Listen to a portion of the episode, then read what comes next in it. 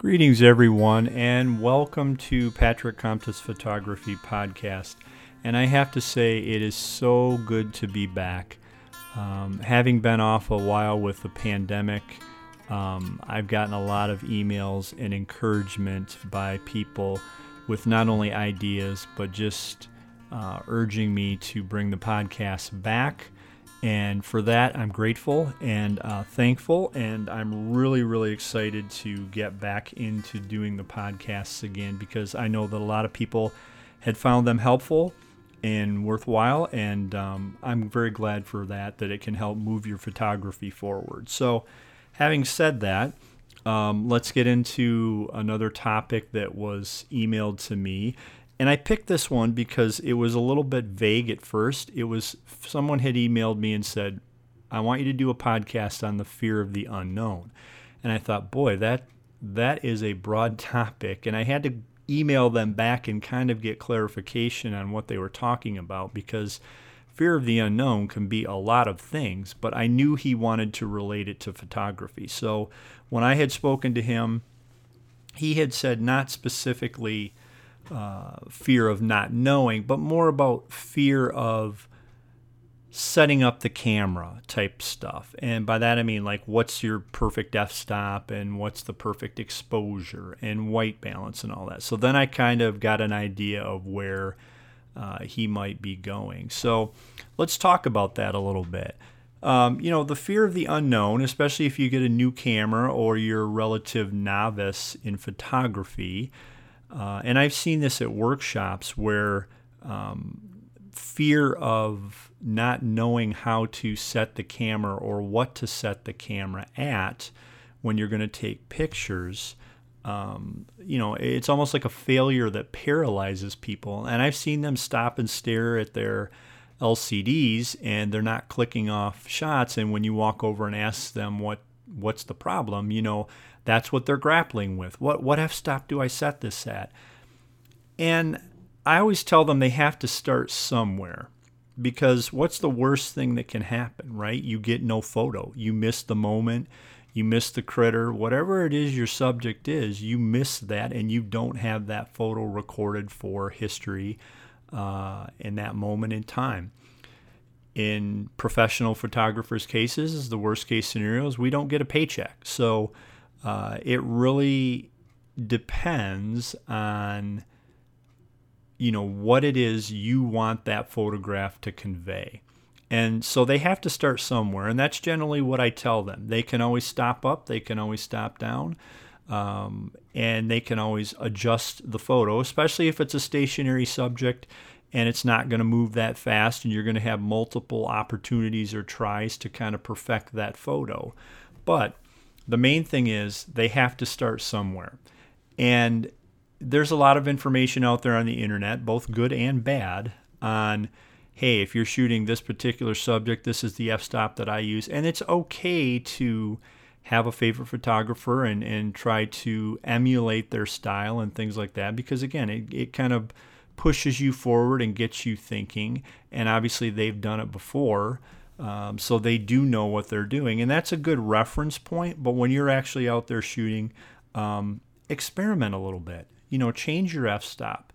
And that brings me into kind of the second phase of the fear of the unknown. And that's a big one, which is like, oh, what exposure do I get? Well, for me, the exposure I'm going to use is going to try to determine what emotion am I trying to convey in that photo. Uh, dark and gloomy, bright and happy, you know, and I'm going to use my settings and exposure compensation accordingly to try and make that picture uh, speak to the viewer uh, based on what I was seeing. And really, there's a hundred different ways to get there.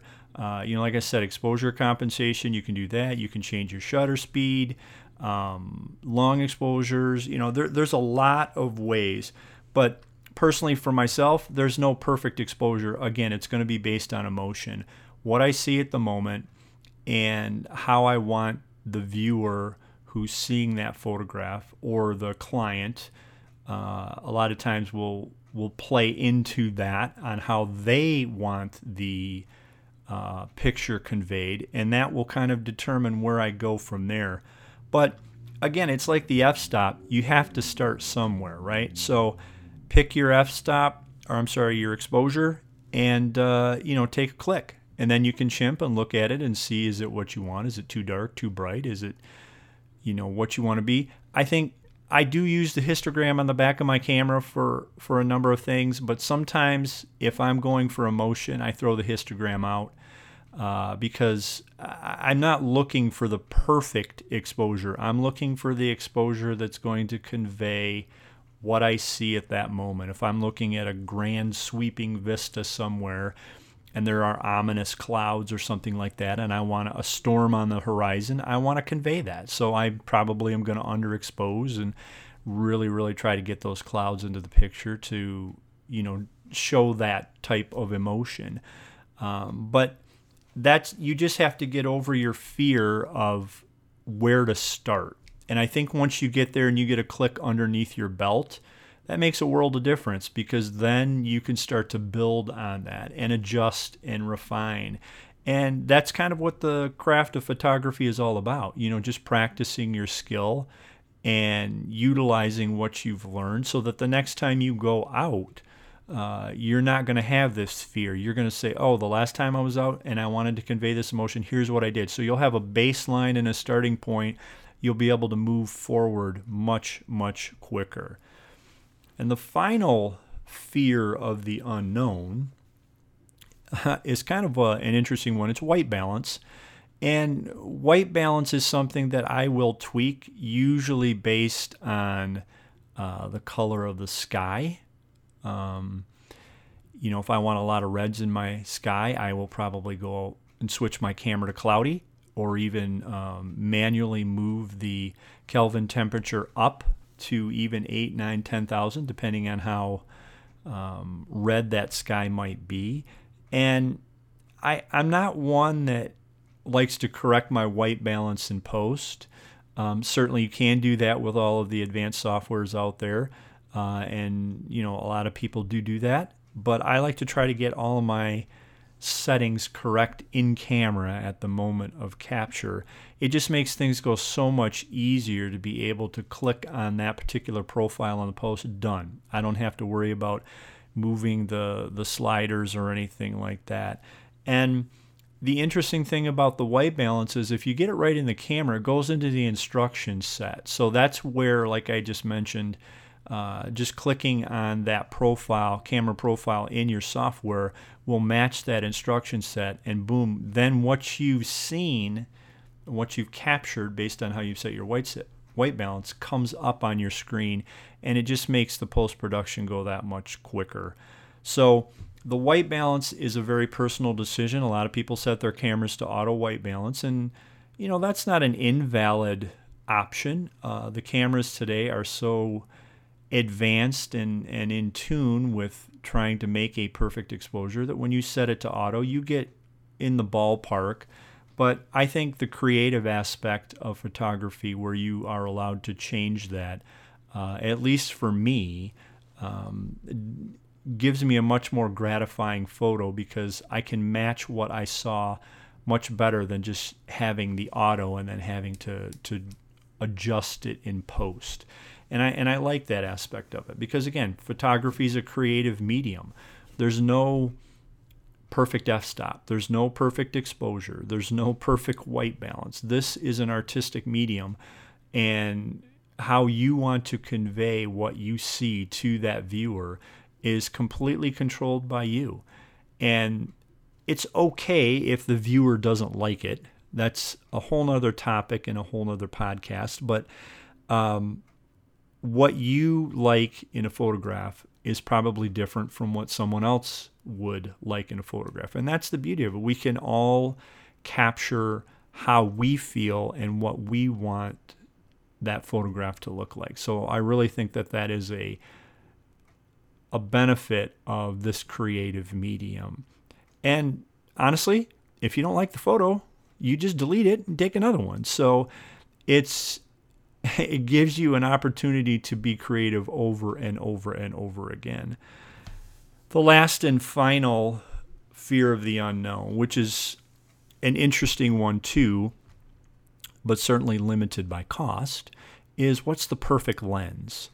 Um, and I, I don't really have an answer for that, you know, because you, your photography is unique to you, and the lenses that you have are probably not the same lenses that I have.